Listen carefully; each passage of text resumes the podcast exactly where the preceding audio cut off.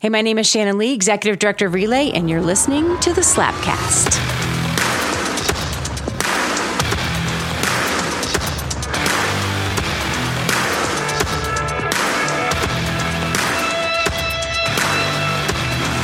Everyone. Welcome to the Slapcast. This is episode one. I'm Shannon Lee, Executive Director of Relā, and I'm really glad you're here.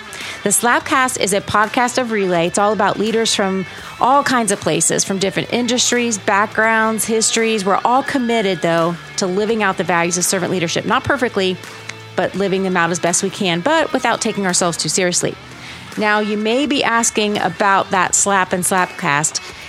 I'll tell you now and break it down a little bit more later, but it stands for service, love, action, passion. More on that in a little bit. If you want to connect with us daily, you can do that on Twitter, Facebook, and Instagram. All those handles are at Relā Leadership. That's R E L A Leadership. I encourage you to share this podcast if you hear something you like. And you can always reach out to us uh, if you have a question or a comment via email. That's info at relaleadership.org. We'd love to hear from you. So let's go ahead and get started.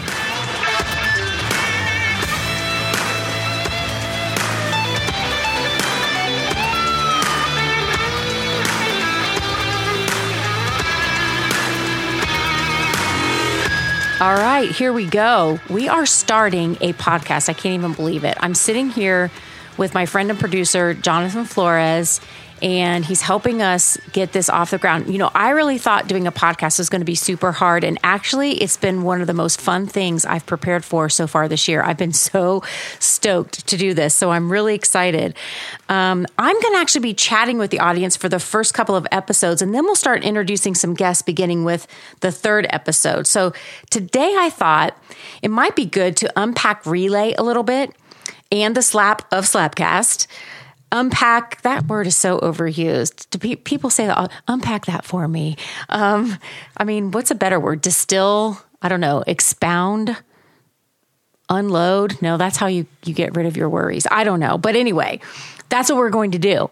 Then in the second episode, I'm going to set the stage for our theme for March and April, which is this idea of caring leadership or how do we get caring and love back into leadership? In many ways, that's what servant leadership is all about to us. So we're going to address it head on for this first one, I think what I'll do is share a little bit about myself and how servant leadership became such a big part of my life and my leadership journey.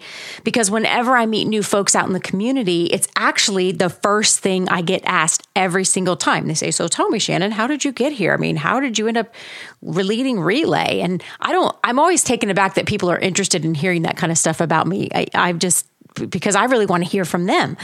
So uh, I'm going to talk a little bit about that. And then we're going to get back to that slap in slapcast. A lot of people have been asking me about this. They've been curious, so I'm excited to share it. I don't want to build it up too far. It's not like it's that earth shattering.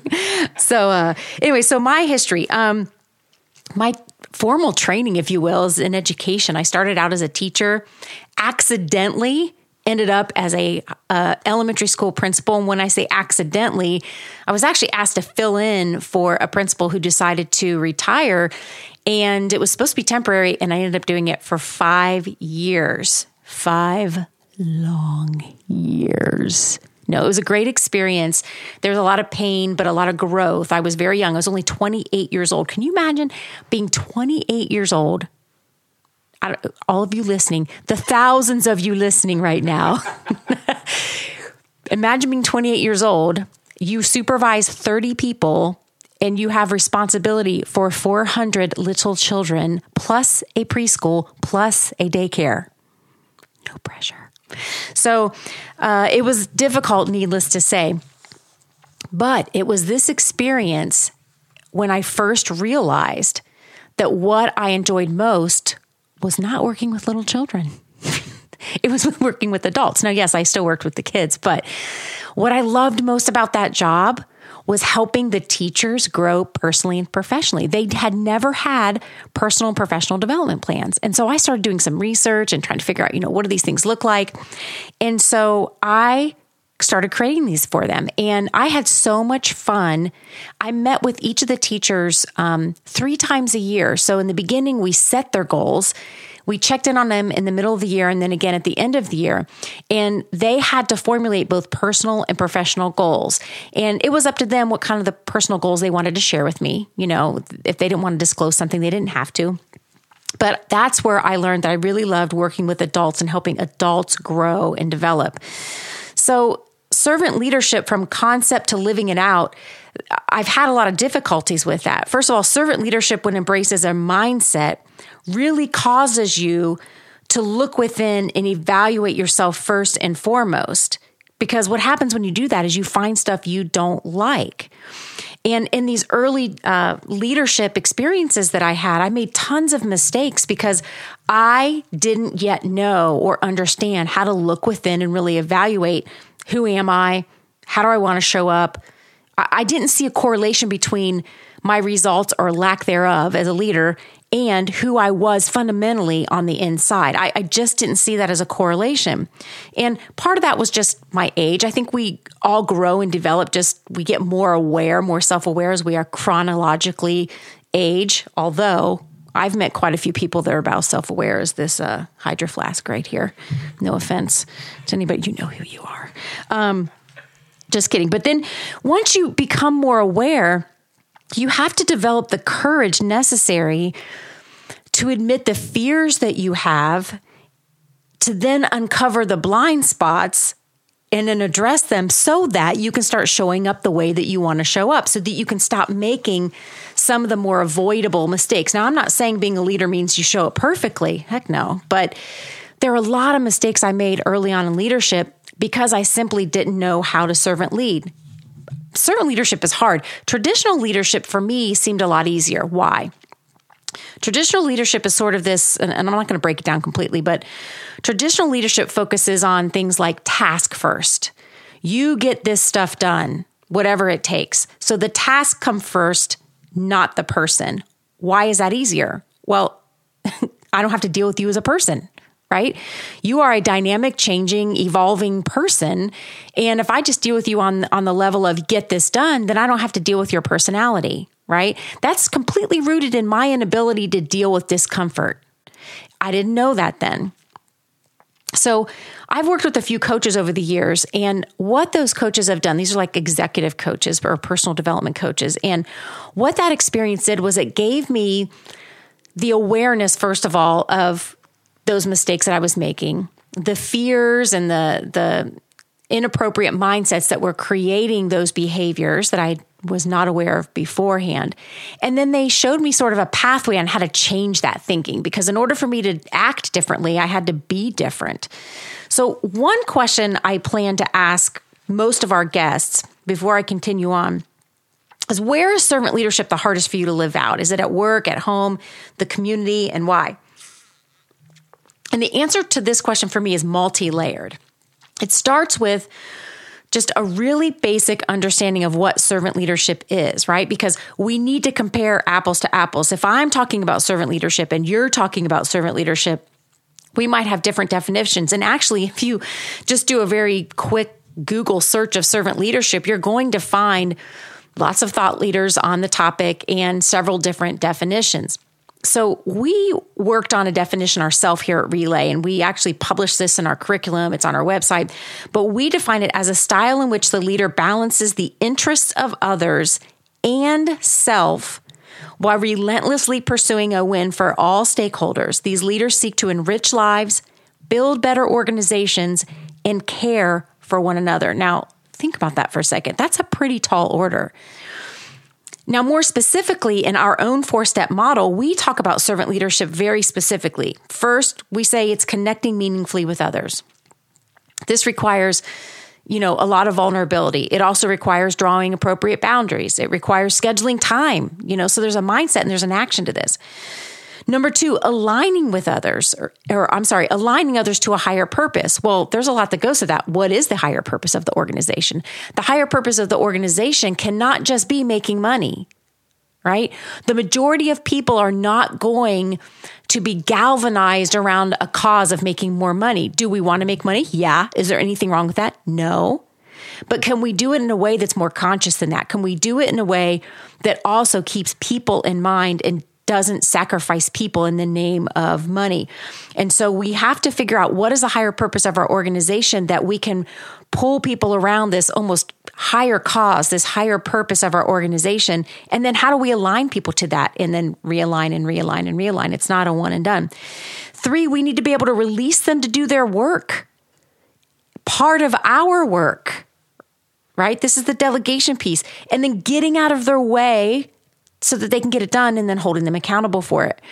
And then finally, creating an encouraging environment for everybody. This isn't just about saying attaboy, thank you, and having gratitude, but actually fostering a culture that is encouraging both when you do a good job, but also encouraging people to take risks, to take calculated risks, to make mistakes.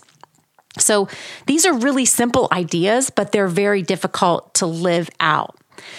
So from there, I think the hardest place to live this out in general is when there's conflict or disagreement, obviously, but that's when this stuff matters the most. It's the moments when my servant leader values are tested and that, yeah, but thought comes into my head. For example, connecting meaningfully with someone I don't like at work.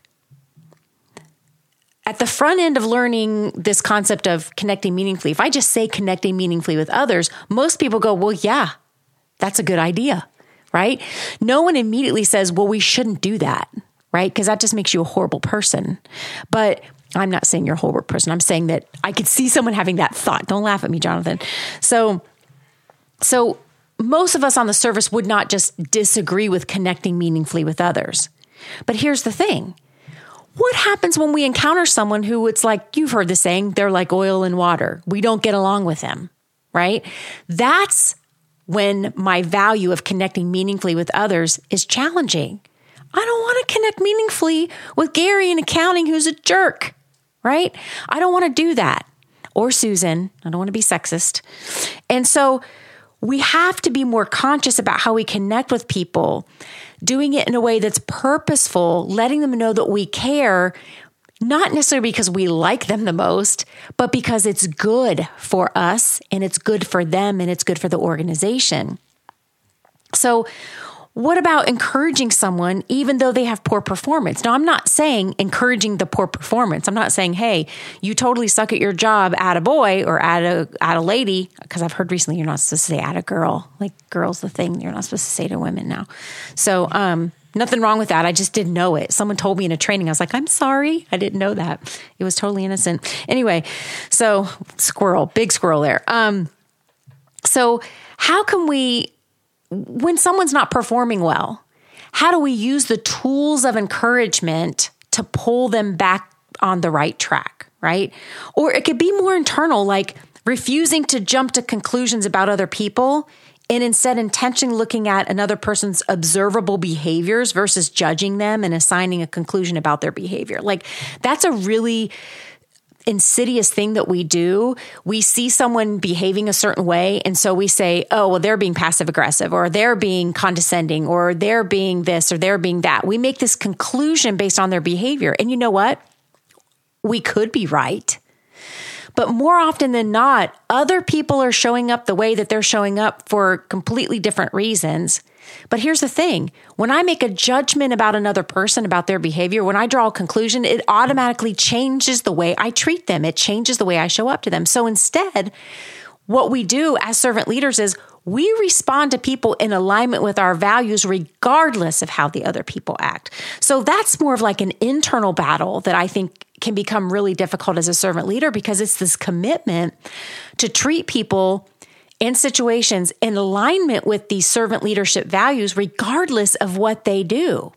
We don't adopt this eye for an eye mentality that, well, it, you know, this tit for tat where, well, they're acting like a jerk, so therefore I'm going to respond this way. No, a servant leader doesn't do that. A servant leader says, no, this is the way I treat people, hard stop. That's it. The other area of struggle for me was just expanding this new mindset of true service to everyone in my life, including myself. Now, that might sound weird. It might actually sound almost too self serving, but I'll be real honest with you. Sometimes I treat myself worse than I treat my own than I would treat an enemy. Now, I don't really feel like I have any enemies, but if I did, the way I talk to myself, the amount of time I give to, you know, educating myself, to strategizing for the organization, uh, to play, to rest, all of those kinds of things. If I treated other people the way I treat myself sometimes, I would have no friends. I would have no employees. I would have no volunteers. We would have no donors. I mean, if you really think about it, that servant leadership is also how do I servant lead myself? So, all of these things I started to really think about. And as I started working at, um, as I left my job uh, at the school, I had a lot of pain because I felt like a failure. I felt like I didn't lead well. And, and a lot of it, again, was my age. I then went into the business community, um, the the private sector, and began to work for a, a, large company here in town. Worked there for over seven years. Ended up in like this middle management sales position, and uh, that really ignited something in me around sales. Not the smarmy sales thing. What I loved about sales was it was an opportunity to solve a problem for somebody to genuinely find out what do they need, what pain are they experiencing, and how can our product potentially come to the rescue.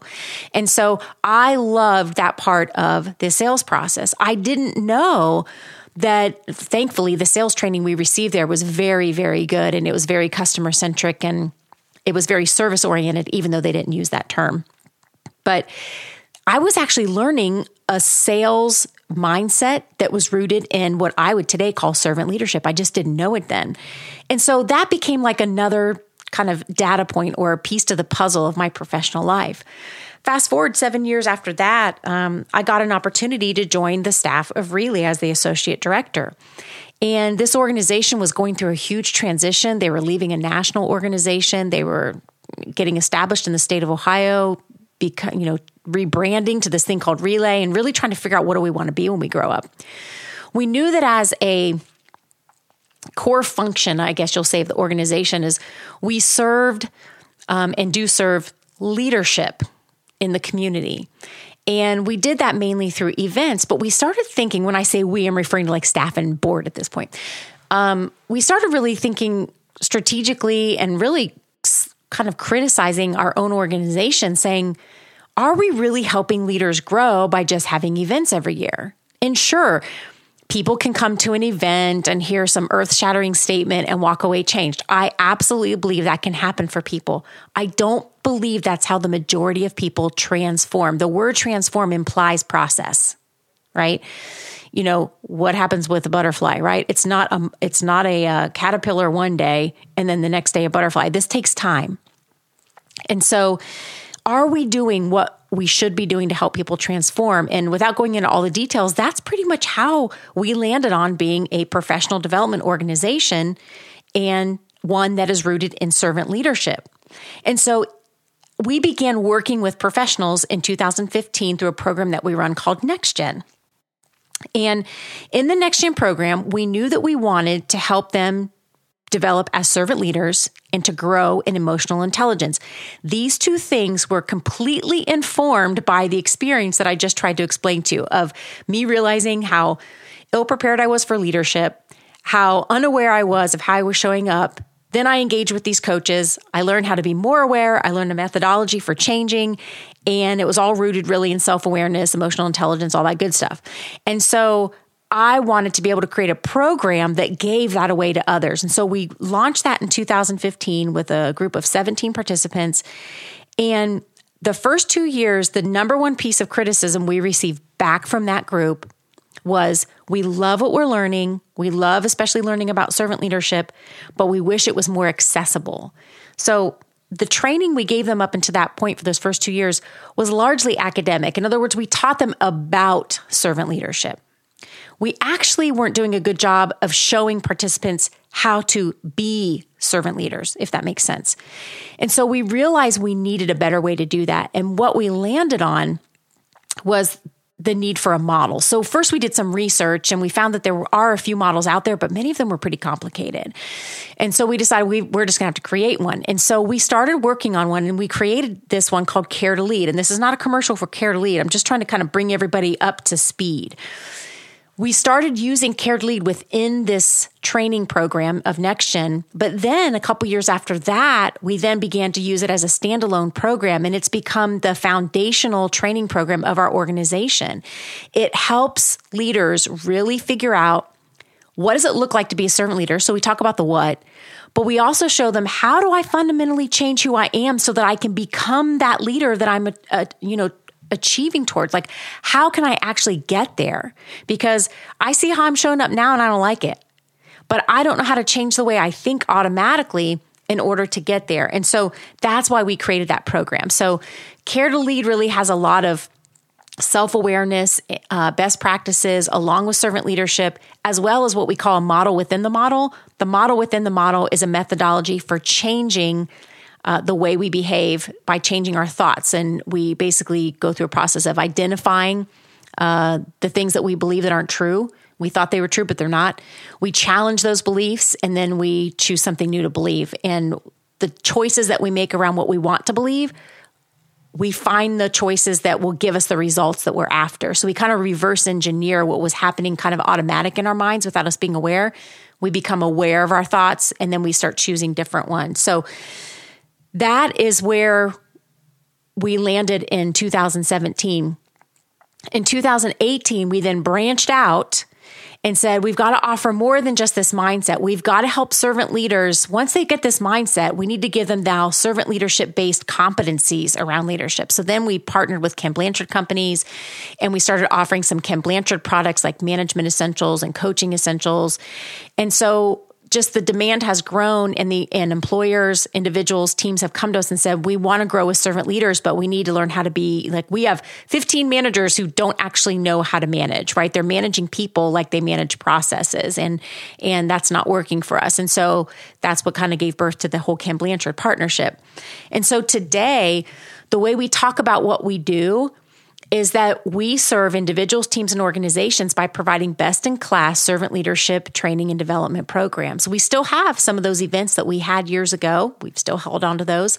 But now those are sort of the icing on the cake. They're not they're not the cupcake. They're just the the icing. The icing is the best part actually. Well, it depends. Some icing I don't like so much.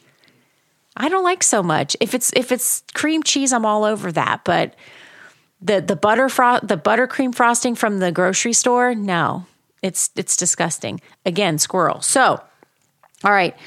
So at last year so this culminates to 2018 last year's board retreat we took a look at our values as we do every year. This is something we do standard every year. We review our five year plan our 10 year dream our action plan for the upcoming year and then we review our vision mission values our guiding principles and in the values discussion, we realized we had too many. We had like 15.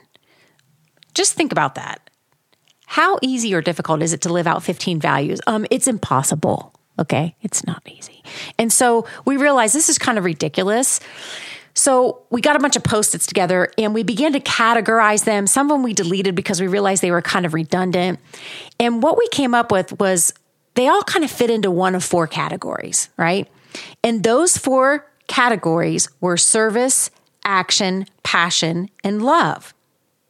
And that that's the order they were written on this huge like whiteboard in the room. And we were getting ready to take a break and I was to I was exiting the room to go get another cup of coffee and I jokingly said as I walked out of the room I said if you rearrange those letters you get the word slap.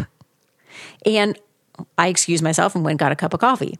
By the time I came back in the room, the board said, we're to call it's to be our values are slap.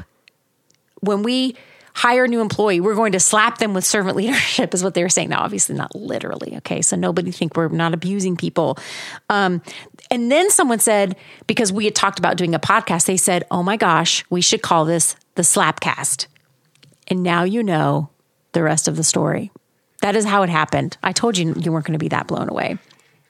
So, I want to break down here in the last few minutes that we have our guiding values of service, love, action, passion. So, service. We look for the win win in every situation and believe it can be found. Now, some people struggle with this because they think what we're saying is everybody gets a trophy. Win win isn't about enabling poor behavior or someone else's emotional environment. It's about training our brain to react with concern and care first when conflict arises versus labeling and accusing and coming to conclusions. We actively look for ways to resolve issues in a way that creates the biggest win for the most people in any given situation, knowing that it's not always possible to give everybody what they want. So think about this if, if you have children or if you've ever worked with kids, right? Or you understand how work, kids function. Okay. Kids want pizza and candy and junk all day long, right? Okay, maybe not every kid. My kids did.